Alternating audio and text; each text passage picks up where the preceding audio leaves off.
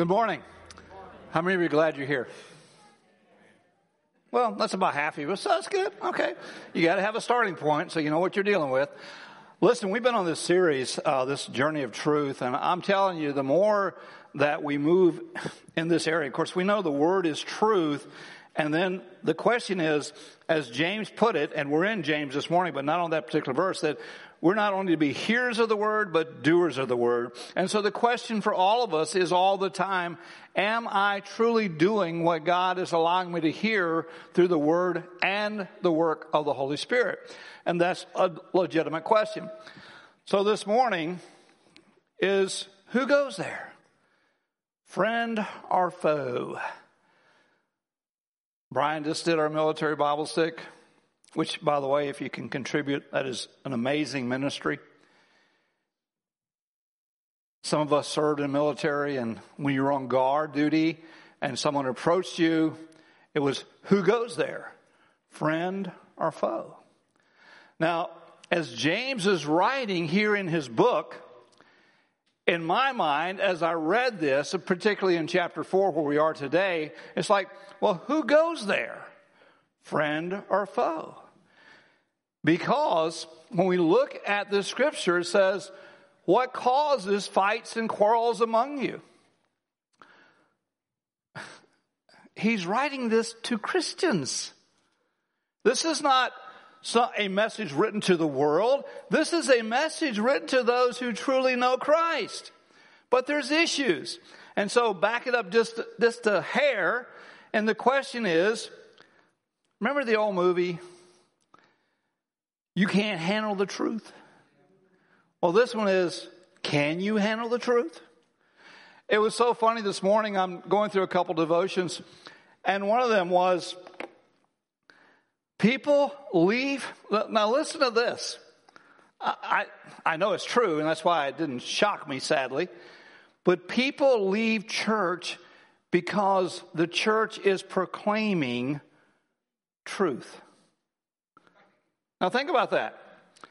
Because what are we told by Paul when he writes to Timothy that in these last days people want someone to tickle their ears? They want them to say what they want to hear and make them feel good. And so if you came today and you're hoping to get one of those messages about feeling good, this ain't today. Because we're going to take the scripture and what it says, and then prayerfully, only by the application of the Holy Spirit, can we truly see how this will play out. And so, first of all, the first thing that Timothy, excuse me, that James says in chapter 4 is, what causes quarrels among you? In other words, why are Christians fighting? Have you ever driven down the road and you see the sign and the building for a church building. And by the way, that song we just sang, remember, that was talking about us. That's not talking about this building. This building's a building. Now we should take care of it. It is a place of worship. It's a place of study. It's all the good stuff that God provides for us. But it's the building. We are the house of God. So when you're in Walmart, where's the house of God? 729 Village Street? No. It's where you are. When you're at work, where's the house of God? Where you are. When you're at home with your family behind closed doors, where's the house of God?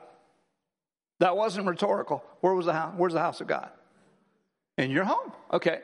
So, as we talk about that and think about that, we're so we're talking about Christians here. Why is there fighting and fussing? Is what he's saying. Don't they come, look at the scripture now, don't they come from your desires that battle within you? Ding, ding. You have conflict in you for different reasons. And we could go through a myriad of reasons. But you have conflict inside. And as a result, what do you do? You project that to other people. That's why I have this on my desk. You guys know that Oswald Chambers is one of my favorite writers. In fact, he and I have been friends for so long, he's been dead for a long time, but he and I have been friends for so long, I just call him Ozzy. And so when I get up in the morning, I'll say, Ozzy, what you got to say today? Well, this was from one of his writings. As I get older, am I getting more nobler, more helpful, and more humble? Am I exhibiting the life that men take knowledge of as having been with Jesus? Or am I getting more self assertive, more deliberately determined to have my own way? I want to rephrase Ozzy's quote. As I live life every day, that includes all of us, am I more nobler? Am I more helpful? Am I more humble? Am I exhibiting the life that people, t- people take notice that I have been with Jesus. Now, all of us have a story. I hope that you have learned to tell your story well about what it is for you to have a personal relationship with Jesus Christ and how that relationship continues to mature as you get older. So I'm going to tell you a little story. I used to love to horse ride, horseback ride. Every Sunday, we had a group of people who would go trail riding. This was when I was a teenager. The guy who led that was all teenagers except one guy who led it, and his name was Vernon Abney. Have I told you guys this story? Well, like one person who was here years ago said, It's okay, Steve, as we get older. We don't remember anyway, so. So every Sunday, Vernon Abney would lead this group of teenage boys and we'd go trail riding. So fast forward. I leave that community. I grow up. I join the military, go through school. I'm now pastoring. And then this incredible thing happened. My dad who had come to know Christ years before, is now surrendered to a call to the ministry, and he is pastoring a church in Ohio, which is where, you know, we, we grew up. In fact, some of the folks who are here, Carol's back there, some of the ones who went with us on mission trips to help my dad in his church. But when he first came to the church, he called me, said, Steve said, would you mind coming up and doing a meeting for us? A revival meeting. You know, we used to have those and they actually used to work. We have a whole lot of other stuff today, so anyway. So I go up and I'm walking. The first night, I'm walking in the church and I start down the aisle and I look to my left and there is Vernon Abney. Vernon Abney was not the guy I would expect to be in a building called church, just so you know. Vernon had chewed tobacco so much he had permanent tobacco stains down both sides. You know, you, you thought he had a Fu Manchu, but no, it was just tobacco stain. I said, Vernon, what are you doing here? He said, Well, he said, Somebody told me that God made a preacher out of you, and I want to come and see if it's so. So that kind of gives you an idea of what I was as a kid. The service is over. I make a beeline for Vernon. I said, Well, Vernon, is it so? He said, It's so, and got up and left. I've never seen him since. Now, all that to say, we all have a story. Some of us, our story is worse than others. When I arrived at college, I've done my military time. I have been all that a sailor was supposed to be and all around the world, different places. And here are all these young guys right out of high school. I'm preparing for ministry, they're preparing for ministry, and in our process of getting together, having meetings, Bible study, etc., we would share our story. So I would share my story of how God gloriously saved me and brought me out of the life that I was in and how happy I was that He was doing what He was doing and how grateful I was that He had shown His grace for me and I would tell my story. And these young guys right out of high school, right into college, preparing for ministry, say, man, what a testimony. I wish I had that testimony. I said, wait a minute, what is your testimony? Well, I came to know Jesus when I was a little bitty kid and I've loved him all my life and I was raised in a biblical, godly home and, and now I, I'm called of God. I'm here to serve him. I said, are you kidding me? That's the testimony I want. That's why here is so exciting and so amazing and so wonderful that we have these godly homes. The kids are being raised up in to honor Christ, love Him. They're not all called the ministry, but we're all called to minister in whatever capacity God chooses for us. And that's why when we're busy doing what God has given us to do and realizing that we all have a story and we all have things from our past, we've dealt with rejection, we, you know, all the stuff that so toxifies our life. And so what sadly we do is we start taking it out on each other. That's why there are fights and quarrels and fussing. But he goes on and says, they come from what's within you. In other words, it is imperative, all of us continue consistently to allow the Holy Spirit of God to show us what's in our life so that as He reveals those things to us, we can deal with those things and move on because that is not where God wants us to stay. He says, and also, not only that,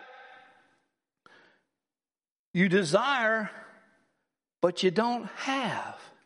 Now, let's think about this. Let's think about the fact that we're talking to those who know Christ. And you're wanting something but you don't have it.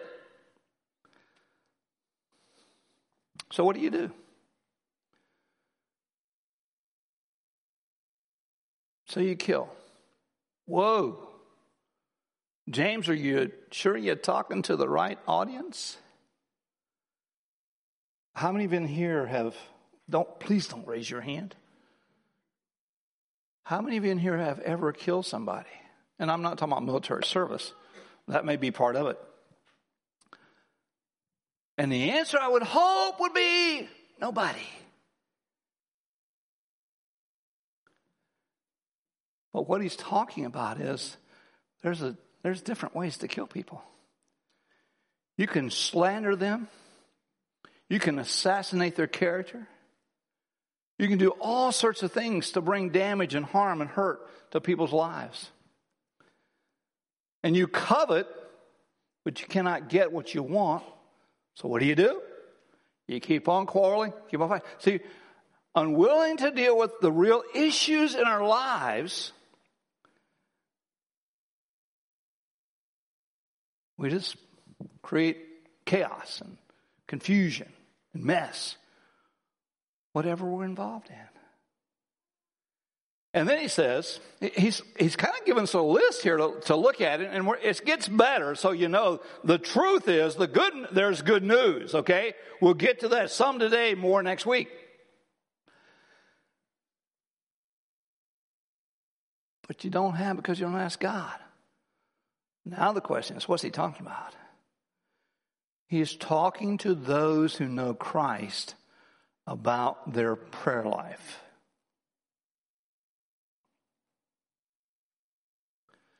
Do you know that prayerlessness is a sin? Psalm 66, 16 through 20, look it up. Prayerlessness is a sin.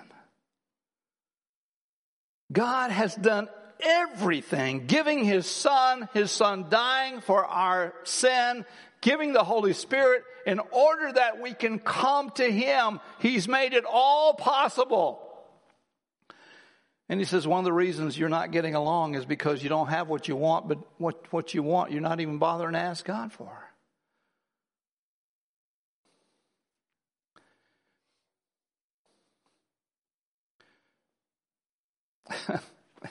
this, this is where it's like, okay, is there an end to this? When you ask, you do not receive. So he, he goes from, you're not asking, and now he says, you are asking, but you're not receiving. Why? Because you have the wrong motives. because you're wanting to spend it on your pleasure. You're wanting to live out your pleasure. So here, here's the question for us. And remember now, James is writing to who? Those who know Christ. So if you're here today, James is writing to me and to you if you know Christ. And what is he saying? It's time for us to hear the truth, but then do something with the truth that is transformational to the point that Oswald Chambers makes it so clear that people can realize you are different because you have been with Christ.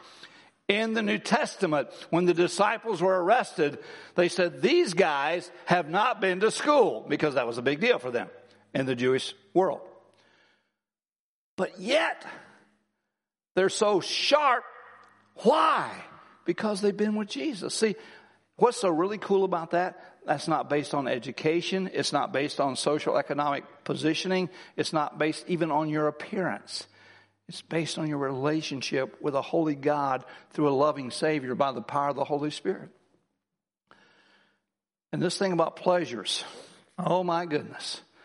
I'm going to be very careful because I'm not going for on this one because I promise you I'll be in trouble if I do. We are now in a world that is so consumed by pleasure. What is the next thing? What is the next event? Again, it doesn't mean that everything like that is wrong. That's not the point. But it's, if you cook it all down, it comes down to one word me. It comes down to me. How many relationships are people in that they've never even bothered to ask God if they should be in that relationship? particularly as you're headed for marriage. How many, even, I even hate to bring this one up because we have such horrible employment right now, not because jobs are not available, but because what? People aren't willing to work.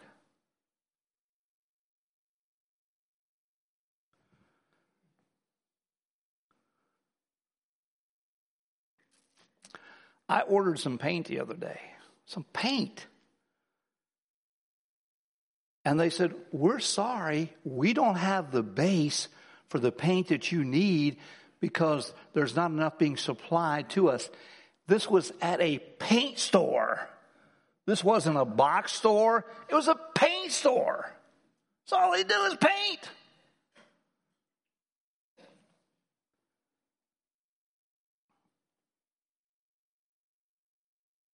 Why do I do the job that I do? Why have I chosen this vocation? What is the will of God for me? In every area of our life, this has to be paramount for us to know what God wants. I'm probably already in trouble. I'll just keep going. How about our children? What are we really doing with our children today? Is it me, or does it seem to appear that in so many levels we're just having the children biologically, then kind of farming them out to whomever?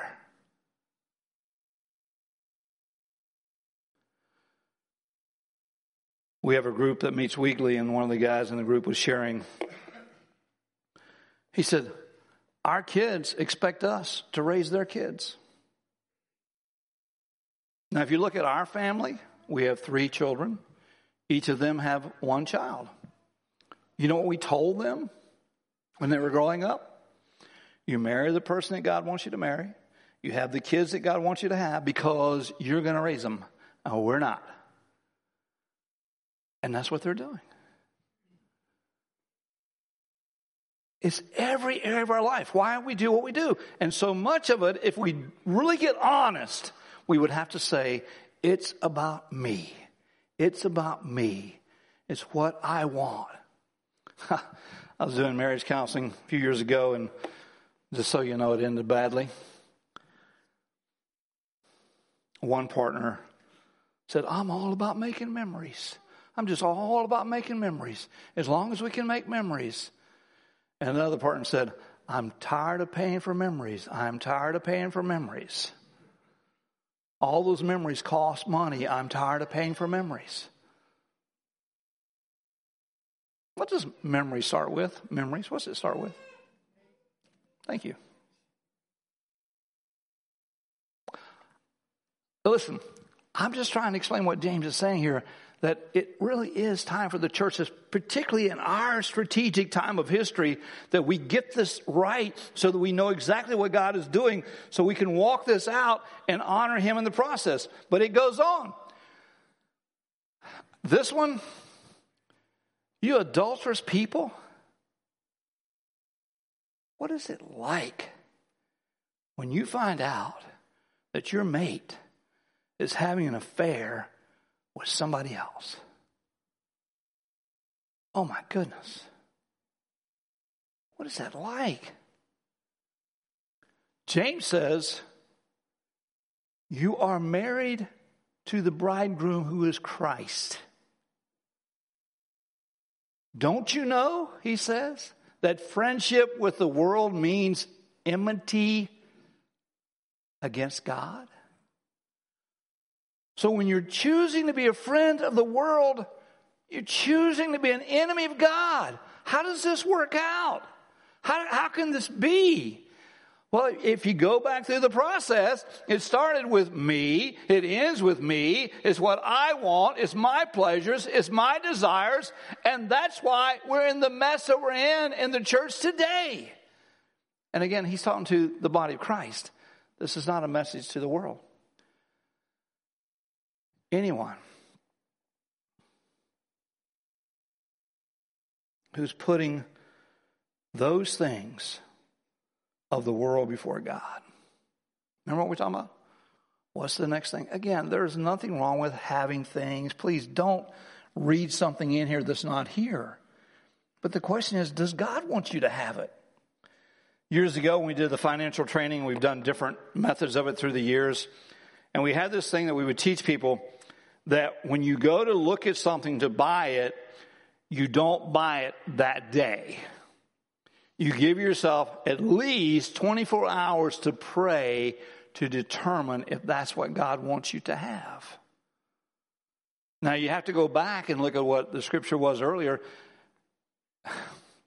You do it for your desires. You do it for your pleasures. And the question is, do you do it for Him? Whatever it is. The ultimate outcome, do you do it for Him? Is it really for Him? Can you honestly say, or instead, have you chosen, well, you know, I really want this. It's really nice. Well, that can happen in a relationship. That one's prettier. That one's more handsome. Whatever. That one's got more money. James says, if you choose to flirt with the world, as it were. What you're doing is you're choosing something other than God.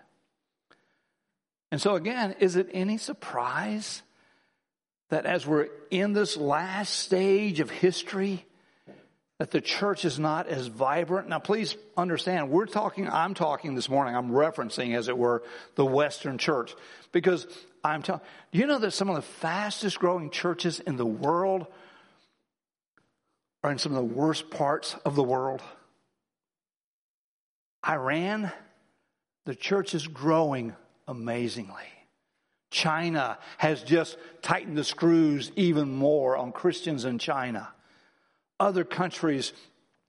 And so, with that in mind, as we have seen this debacle in Afghanistan, people are praying that this will be the time where the Spirit of Christ ministers to folks and it so changes their life that revival comes out of a nation that just went through all the mess that it has. But here we're so comfortable. And, and please don't misunderstand me. I like it. I like being here. I've had the privilege of traveling to other countries, and, and every time I come back, I say, Thank you, Lord. I'm glad I'm here. I like this place. But that doesn't give us an excuse to say, well, I'm just going to kind of, I'm going to kind of be worldly for a little bit over here. You know, I'm going to go to this party. I'm going to go see this. I'm going to be involved with this person. I'm going to choose this habit or whatever it is that's contrary to the word and will of God.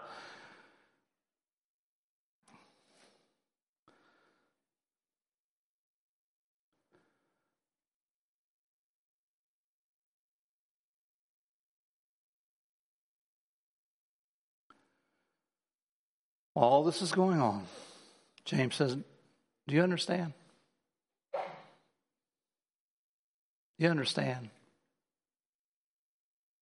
how jealously the Spirit longs for your total, total commitment and surrender? Do you get it? He's not beating us up. He is bringing conviction. But after a while, when you ignore conviction, it's gone.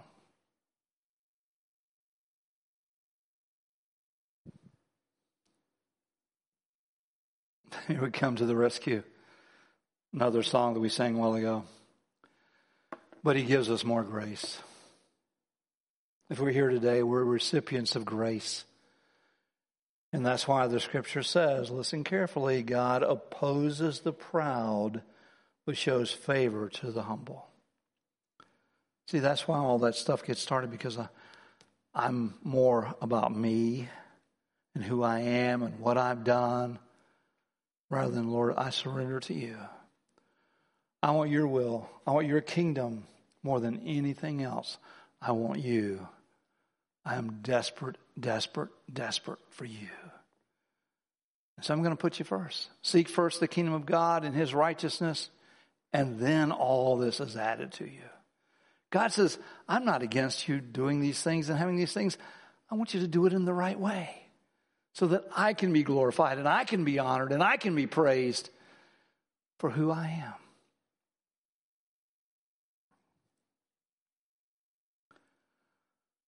I love that phrase again, and I want this true for my life. Am I exhibiting the life that people will take notice? That I have been with Jesus. See, my life and lifestyle will demonstrate that. It will be demonstrated that way in my attitude, in my vocabulary, in my expenditure of money and time and effort and energy. In all those ways, it'll be revealed. And so, here, as I finish today, we're going to go more into this next week.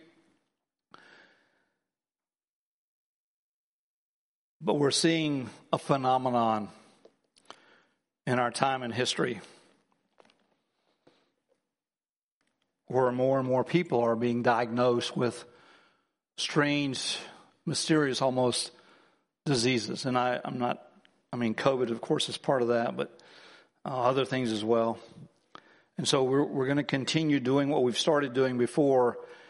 If you're here and you need prayer, we want you to come for prayer. We have deacons, we have elders here, we have those who minister um, in so many different ways. And so, if you're here, I'm going to lead us in prayer in a moment, and you want to come down and get prayer, and maybe you're here and you want to stand in for somebody, like Carol has stood in for her son Ray, who's going through one of those mysterious things in his life. So stand in for people, but let's let's as a church take this seriously and believe that the fervent, effectual prayers of a righteous person avail much. And we need to be doing that consistently, praying for people. And, and I, I, would love to tell you that every time we prayed for somebody, they got instant healing. That has not been the case. We have seen people get healed and we praise God that they have. And there are times when we haven't seen that happen as we would desire to be. And so it all goes back to, God, what do you want? And why do you want it this way for this person? And that's all back to we don't want to com- continue to commit the sin of prayerlessness. We want to be able to know what it is that God has for us and desires for us. And what He desires for those we're praying for. So let's pray. And you have children, go get your children, but uh, we want to make sure we honor our workers. Father God, would you stand, please? Thank you for the joy that's ours in you. To be here, to be your kids, and Holy Spirit, as you've taken the word today and prayerfully put your light on us and we can see what you want us to see and we're able to deal with it, knowing that we do so by grace, grace being that unmerited favor and that enabling power that you provide for us. Your grace upon grace upon grace. Your word here says more grace. So thank you for doing that in all of our lives and letting this time together be so transformational that we as the church rise up to be the church of Jesus Christ that we truly leave here helped and equipped and strengthened to go and do your work and do it well and do it unto you. And thank you now for the ones who are here who need prayer that we can minister to them in the way that you desire. We pray this, Lord Christ, in your name. Amen.